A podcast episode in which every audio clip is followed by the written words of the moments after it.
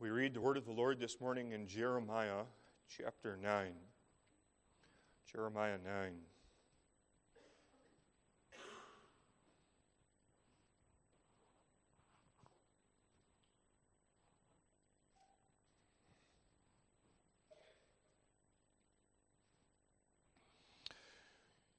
Oh, that my head were waters, and mine eyes a fountain of tears, that I might weep day and night for the slain of the daughter of my people.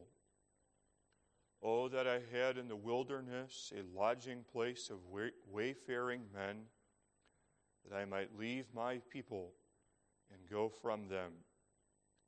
For they be all adulterers an assembly of treacherous men.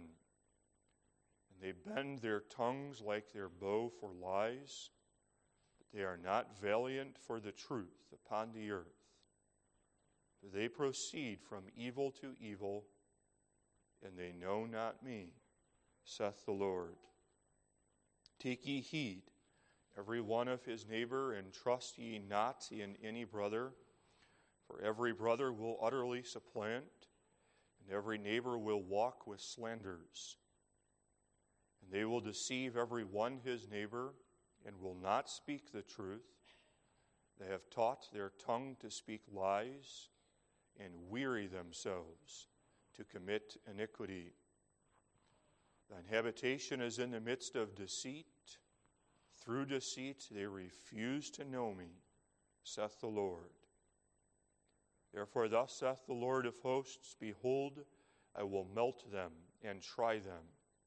For how shall I do for the daughter of my people? Their tongue is as an arrow shot out, it speaketh deceit. One speaketh peaceably to his neighbor with his mouth, but in heart he layeth his wait. Shall I not visit them for these things, saith the Lord?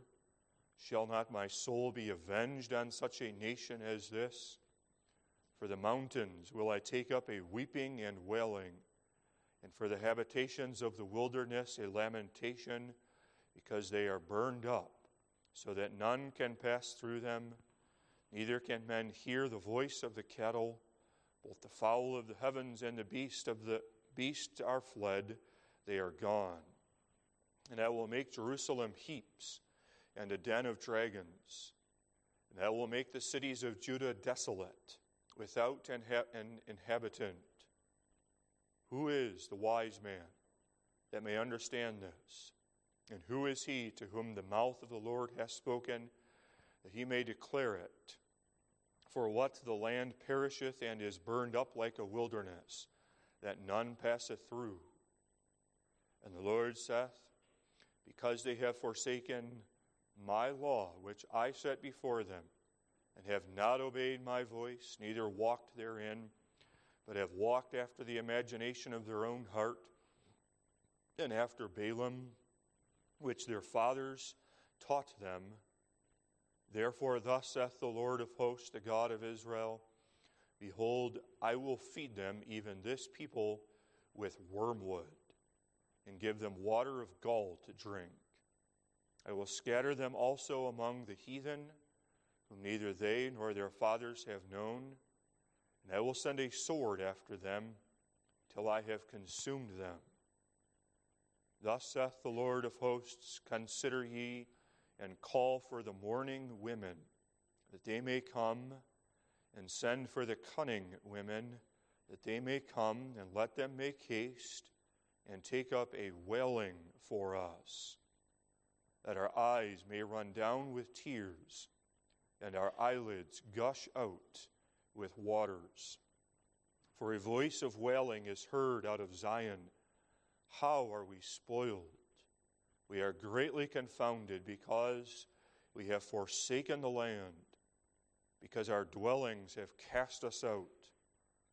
Yet hear the word of the Lord, O ye women, and let your ear receive the word of his mouth and teach your daughters wailing, and every one her neighbor lamentation. For death is come up into our windows and is entered into our palaces to cut off the children from without. and the young men from the streets.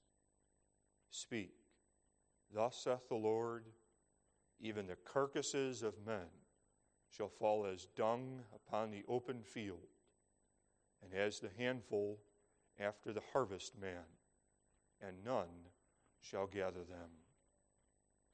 Thus saith the Lord Let not the wise man glory in his wisdom, neither let the mighty man glory in his might. Let not the rich man glory in his riches, but let him that glorieth glory in this, that he understandeth and knoweth me, that I am the Lord, which exercise loving kindness, judgment, and righteousness in the earth. For in these things I delight, saith the Lord. Behold, the days come, saith the Lord, that I will punish all them which are circumcised with the uncircumcised Egypt and Judah, and Edom, and the children of Ammon and Moab, and all that are in the uttermost corners that dwell in the wilderness, for all these nations are uncircumcised, and all the house of Israel are uncircumcised in the heart. Thus far, we read God's holy and inerrant word. May God add his blessing upon the reading of his holy scriptures. It's on the basis of Jeremiah 9 and many other passages of scripture that we find the instruction of the Heidelberg Catechism, Lord's Day 47.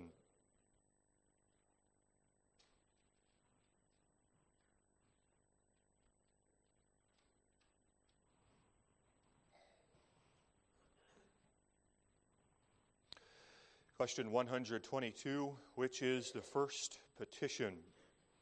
The answer Hallowed be thy name. That is, grant us first rightly to know thee, and to sanctify, glorify, and praise thee in all thy works, in which thy power, wisdom, goodness, justice, mercy, and truth are clearly displayed. And further also that we may so order and direct our whole lives, our thoughts, words, and actions, that thy name may never be blasphemed, but rather honored and praised on our account.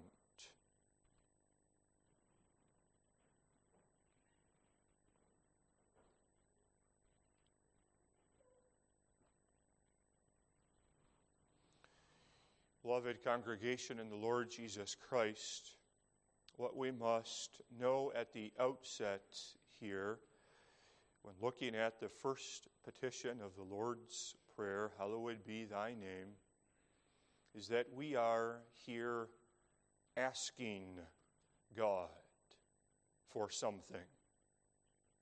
That's the nature of a petition. When we petition or request something, of God, we are asking God to give unto us something from Him. And when we make this first prayer following the model prayer of Jesus Christ, saying, Our Father which art in heaven, hallowed be thy name, we must understand here that we are asking something from God. Throughout the course of this sermon, we'll look more closely at what the something is. What is it that we are asking from God? But right now, we must understand we are asking something of God. When we say, Hallowed be thy name, we are not simply stating here a fact that God's name is hallowed or God's name is holy. We're not simply making an observation here of an established reality, nor is it that we are simply expressing a, a wish, a pious wish or desire. Oh, that God's name would be hallowed by other people on the earth. No, when we make this first petition, we ourselves, we as individuals, as we make this petition, are asking God for something. This means, briefly then, I don't have it of myself. I am not able of myself to hallow God's name. If I could hallow God's name of myself, I would never go to God in prayer beseeching Him, Hallowed be thy name. It's an honest admission that I can't do it myself, and I'm going to God.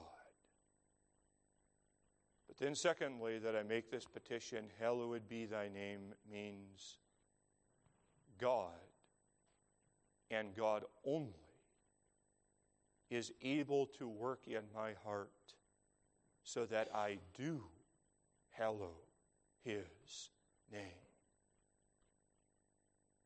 If I'm asking God to work this in my heart so that I hallow his name, then it's a conscious, conscious dependence upon God as the only one who is able to do this. And parents must keep this in mind. Elders, as they do their work, must keep this in mind. Parents cannot cause their children to hallow God's name. Elders, ministers, cannot cause parishioners to hallow God's name. But we are going to Almighty God in prayer, beseeching Him to cause His name to be hallowed. And He and He only is able to work in the hearts of men so that they do hallow His name hallowing the name of our God. First, we'll see that we must do this earnestly. Second, understandingly. Third, humbly.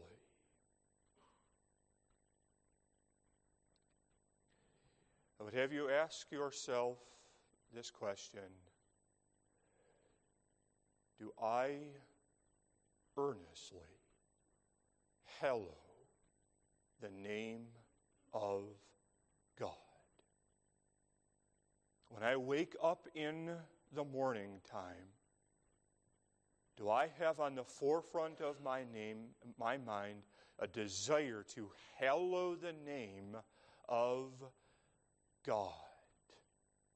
As I go throughout all of the things that I do in the day, prepare for work, go out to work, go to school, study, eat food? Do I do everything with a view toward hallowing God's great and holy name? The Christian confesses that by nature I do not want, nor am I even able to hallow God's name. The honest answer to that question is no. I am not so concerned about hallowing God's great and holy name, but I am more concerned about hallowing my name and about my honor and about my reputation as I stand among men. That was the weakness of Old Testament Israel as Jeremiah the prophet addressed them in Jeremiah chapter 9. It becomes clear throughout the course of this chapter that one of the great weaknesses of the Old Testament nation of Israel was a refusal to hallow the name of God. Jeremiah 9, verse 3. And they bend their tongues like their bow for lies but they are not valiant for the truth upon the earth, for they proceed from evil to evil, and they know not me, saith the Lord. Evidently, the Old Testament Israelites had lost their love and their devotion for the truth, truths of God. As God spoke unto them through the prophets, the word of God unto them is they are not valiant for the truth upon the earth. There's no longer a passion that lives within them, a zeal and an eagerness to go unto the house of God anymore. Perhaps outwardly they go through the motions, and yet they are not valiant for that truth. What else did the Old Testament Israelites do as they demonstrated their lack of desire to hallow the name of God?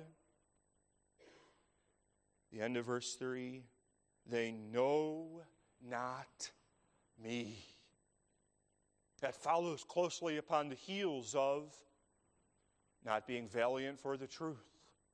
If one is not urgent in praying that God reveal himself unto me, then soon one no longer knows who God is. One no longer understands the holiness, the transcendence, the mercy, and the grace of God, and they no longer know me. Do you desire to hallow God's name? Do you understand the power of the threefold enemy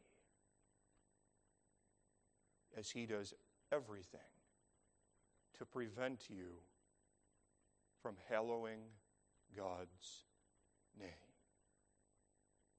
The world will have absolutely nothing to do with hallowing God's name. But to go one step further, it's not just that the world themselves does not want to hallow God's name, the world does not want you to hallow God's name. Instead of the world as the Catechism speaks here of what it means to hallow God's name, instead of the world encouraging the church to sanctify, glorify, and praise God in all of God's works in which His power, wisdom, goodness, justice, mercy, and truth are clearly displayed, the world would say, Look at what man has done. Look at the accomplishments of man ac- across this earth. Look at how man's power and wisdom and goodness is displayed. Don't give praise, honor, and glory to some invisible God in the heavens, but look at the accomplishments and the achievements of man across this earth. And so the world attacks your desire to hallow God's name. How? By setting that Amazon package on your doorstep on Sunday so that you do not think about God. How does the world attack the hallowing of God's name? By playing that ball game on Sunday so that you are no longer valiant for truth. Do you understand that the world hates the hallowing of God's name? Do you understand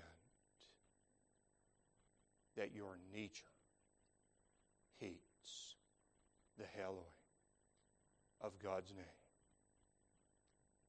It's not just the enemy out there, it's not just the attempts of the world, but it's your and my nature.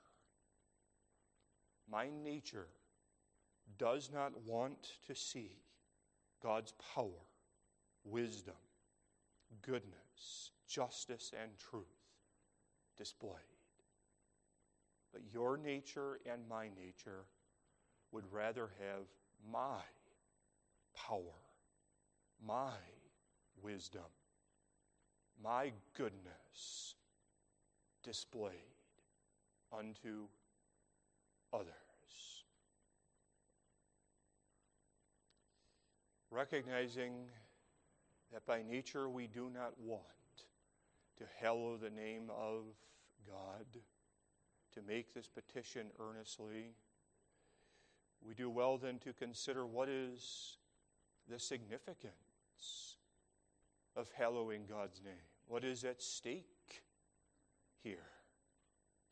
Jeremiah chapter 9 helps us understand the absolute importance of hallowing God's name. And what this chapter makes clear unto the discerning reader is that a failure to hallow the name of God leads to the angering of the thrice holy God and compels him to reach forth with his heavy hand of justice upon those who refuse earnestly to hallow his name.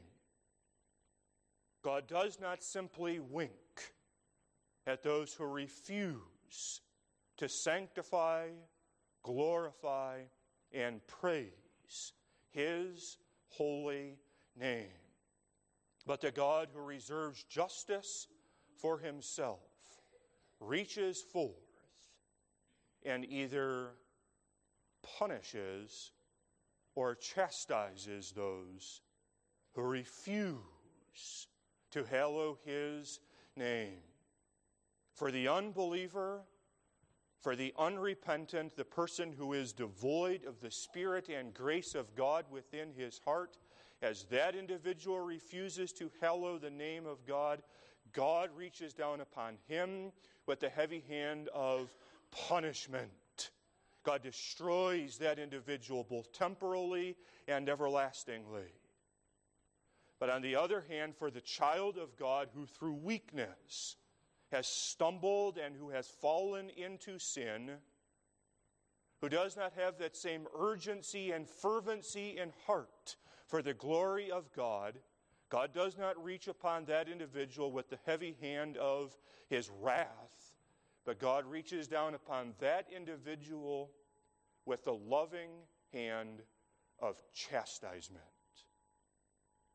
God chastises, corrects that individual, showing unto that person the seriousness of refusing to hallow his name. Jeremiah chapter 9, verse 15 what will happen because of the sins of the Israelites. Therefore, thus saith the Lord God, the Lord of hosts, the God of Israel Behold, I will feed them, even this people, with wormwood, and give them water of gall to drink. This is what God does to the nation, to the people who do not hallow his name. Instead of giving unto them the sweet manna from on high, instead of giving unto them water, fresh, instead of giving unto them that land flowing with milk and with honey, God's word is unto them that he will give unto them a rank and a rotten food, odious to the, to the smell, that will be disgusting to their taste. I will feed them with wormwood and give them water of gall to drink. For the New Testament Church of Jesus Christ, what does that picture? It pictures the food that God gives unto his people the spiritual food. If God's people are not concerned about hallowing his name, if they are not valiant for the truth, then God will give unto them spiritual food, which instead of nourishing their souls unto life everlasting, will be rancid, will be disgusting, will be of no good for the spiritual life of that individual. God will remove the truth from their midst and give unto them false prophets who itch the itching ears, but who do not set forth the glorious and pure gospel of God. And then, after God gives unto them this foul food and water of gall, then, verse 16, he heightens the weight of his justice upon them. I will scatter them also among the heathen, whom neither they nor their fathers have known, and I will send a sword after them till I have consumed them. What is the importance of earnestly desiring that God's name be hallowed? If we do not care about the hallowing of His name, then God will scatter His people among the heathen. Women would be hired to be mourners and wailers, to weep for the children who are sent out into a foreign land. Fathers would be frustrated and feel totally impotent because they could not stop the relocation of their family into this or that foreign land. That is the seriousness of a refusal to hallow God's name. Who? Who could stand before such justice and wrath of God? Who could say, I'm innocent in this regard? I've always desired to hallow God's name. It's always been on the forefront of my mind. I wake up in the morning time, and that's the first thing that I desire that God's name be hallowed. None of us, by nature, would say, I've, I've done that. That's me. And now here we stand exposed before the justice of God. Can we hide behind our name? Can we escape the justice of God because of the fact that we are Protestant Reformed? We say, Well, I'm a member in this good church. I faithfully come to church Sabbath day after Sabbath day. Couldn't can God give me a little bit of mercy because at least I have my membership in the right place? Then consider what God says in verses 25 and 26. Behold, the days come, saith the Lord, that I will punish all them which are circumcised with the uncircumcised. Egypt and Judah and Edom and the children of Ammon and Moab, and all that are in the utmost corners that dwell in the wilderness, for all these nations are uncircumcised, and all the house of Israel are uncircumcised in the heart. God is not so concerned about what one does outwardly, though that is important too. But what God teaches here is what matters is in the heart. Outwardly, one can be circumcised. Outwardly, one could be a, a, member of the Old Testament nation of Israel. Outwardly, one can be a member of a reformed, conservative, orthodox church of Jesus Christ. And yet, God said to Old Testament Israel when He visited them in His justice, it doesn't matter if you are circumcised or uncircumcised. What matters is in the heart. Do you desire to hallow God's name? His grace, the Christian says, Yes, yes, I do. I see how I have failed to hallow the name of God. And now I plead of thee, Lord, show unto me how I might hallow thy great and thy holy name.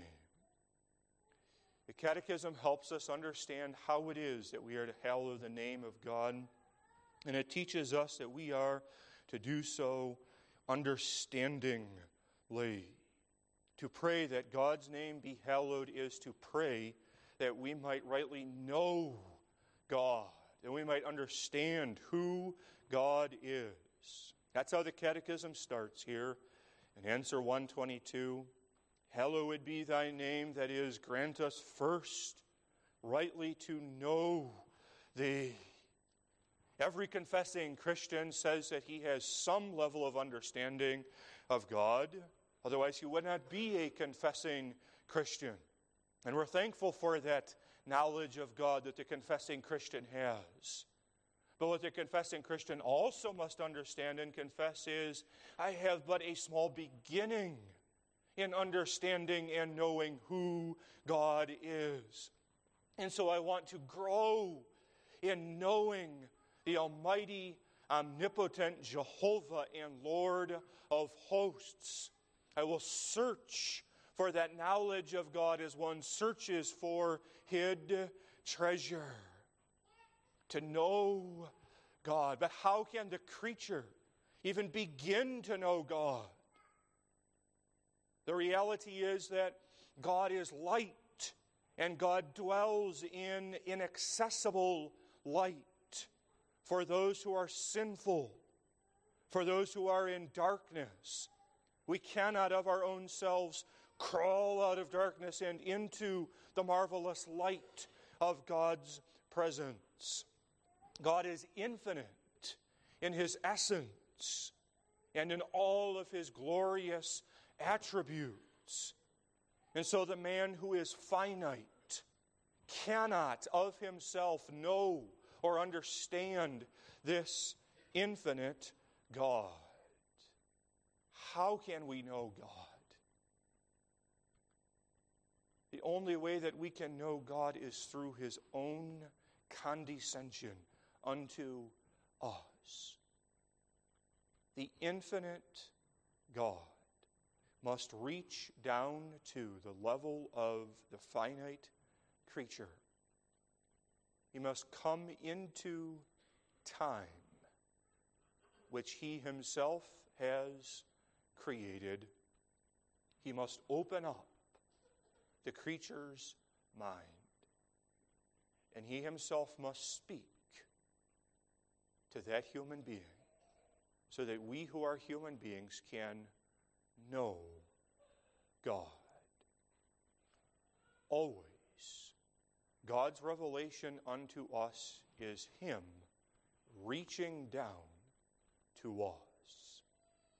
Never must we imagine that we of ourselves reach up and ascend into heaven, and that we peer through the windows of heaven because of our own goodness, and we, through our own efforts, come to know this God.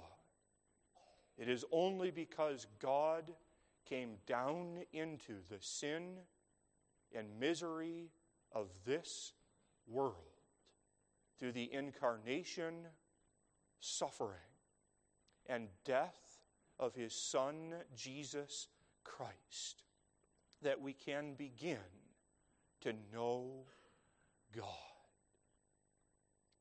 And so that's what we pray then when we pray, Hallowed be thy name. Father, reveal thyself unto me through thy Son, Jesus Christ. Grant me rightly to know thee, to have an understanding of thee that is in accord with the Holy Scriptures, not an understanding of thee according to the imaginations of my heart, not an understanding of thee based on what I would want my God to be like, but an understanding of thee that is consistent with the Word of God as it is summarized and confessed in the Reformed creeds. And then it's to pray, hallowed be thy name, is to pray, Father, give unto me the ability to hear thy voice. It could very well be that God is speaking unto us, but for one reason or another, we are no longer spiritually sensitive to the voice of God. And perhaps the reason is something that we judge to be an innocent enough of a reason. Perhaps it's simply because we're so busy. We're so caught up in the cares and concerns of the things of this earth. So busy tending for the home. So busy taking care of difficulties at work. So busy rearing up our children that we lose the ability to hear the Word of God. So we pray, Father, give unto me pause from the many things in this earth that would distract me from knowing Thee, so that I might hear Thy voice. And if we have come to the point in our lives where it's not just that we're so busy that we don't hear the voice of God, but it's because we do not even want to hear that voice of God, then we pray, God, remove the wickedness out of my heart so that when thy voice comes to me through the preaching, through the elders' phone call, through the family devotions, that I might hear and love thy voice. First, grant me to know thee. And then the catechism goes on. It says, that we are to sanctify, to glorify, and to praise Thee in all Thy works, in which Thy power, wisdom, goodness, justice, mercy, and truth are clearly displayed. This follows, does it not, from the right knowledge of God? If we are valiant for the truth, if we have an earnestness for the truth and a spiritual receptiveness unto that truth, so that the Word of God then lives in our hearts and in our souls, then the response of the Christian is I want to sanctify and to glorify and to praise this Almighty God for the marvelous works which He has done. A catechism here lists out a number of His attributes His goodness, His power, his wisdom, His justice, His mercy, His truth. I praise God because I see the power of God working in my life. I see how God has worked in me, a dust creature, so that I am fearfully, wonderfully made by God. I see how God has breathed into me the breath of life, so that I am a living soul, so that I have the ability to think and to know and to understand with spiritual senses the realities of the heavenly kingdom. And so I praise God as God reveals that unto me. I see the justice of God displayed upon this earth. As God takes the lowly and exalts the lowly to positions of honor, and as God takes the proud, arrogant man and humbles that man until he's wallowing in the dust, I see the justice of God revealed upon this earth. And how do I respond? I praise and I glorify God for his justice revealed. I see the mercy of God revealed. I see how God has not dealt with me according to my sins, how he has not rewarded me according to my iniquities.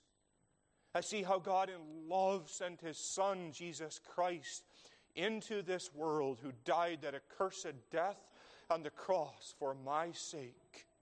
And how do I respond? By glorifying, honoring, and praising my Almighty God. We put forth no conditions in doing this. The Catechism says here that we are to glorify and praise thee in all thy works. Catechism does not say that we are to glorify God when the conditions are what we want the conditions to be. We do not say, when this trial in my life is finished, then I will hallow God's name. We do not say, when this war is over, when this division, this schism has been healed, when inflation comes back down, when this thorn in the flesh is removed, then I will glorify God. That's not what we confess here. But in all of thy works, we praise him. You do not need to be healthy, physically healthy, to glorify God. You do not need to be rich rich with earthly abundance, to glorify God. You do not need power, earthly power, to glorify God. What does Jeremiah say? Jeremiah 9, verse 23 Thus saith the Lord, let not the wise man glory in his wisdom. Neither let the mighty man glory in his might. Let not the rich man glory in his riches. Indeed, it could well be that if we do have those things, if we do have earthly wisdom, if we do have earthly might and earthly riches, that those serve as a stumbling block to prohibit us or prevent us from glorifying God. No, we need not an abundance of earthly possessions to glorify God. But what is required? What must the Christian have in order to hallow the name of Jehovah? A humble heart without a humble and a contrite heart, one will never earnestly desire that the name of God be hallowed. But with a humble heart, the Christian cannot help but respond with a desire that the almighty name of God be glorified. And so we see that as Jesus Christ gave unto his disciples this first petition, Jesus Christ was instructing them about how they were to view themselves. Our first petition in prayer is not that we might be protected, that we might have all these things that we would desire, but the first petition in prayer is about God. And so the Christian must empty himself of his concerns about his own reputation, about a desire that his name be recognized and praised among men. And with humility, seek the reputation of the name of God.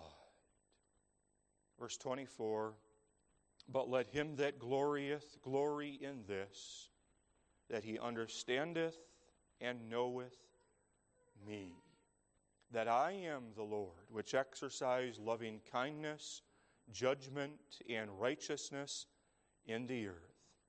For in these things I delight, saith the Lord. Truly to hallow God's name requires a spiritual disposition of the heart in which I am not concerned about myself, but I am filled with a zeal and a passion for the exaltation of God's holy name. And then I yield myself to Him. That's how the Catechism concludes that so we may order and direct our whole lives, our thoughts, words, and actions, that thy name may never be blasphemed, but rather honored and praised on our account. To pray, Hallowed be thy name, is to pray, Father, change me. Change me so that I might order and direct my whole life in such a way that thy name be praised. Change me, transform me into the image of thy Son, Jesus Christ. And if that means that I must be led into difficult places, if that means that I must be squeezed with the afflictions of this earth, if that means that I must walk that lonely road through the valley of the shadow of death, then, Father, lead me there so that I might learn to glorify and praise thy name above all. Amen. Let us pray.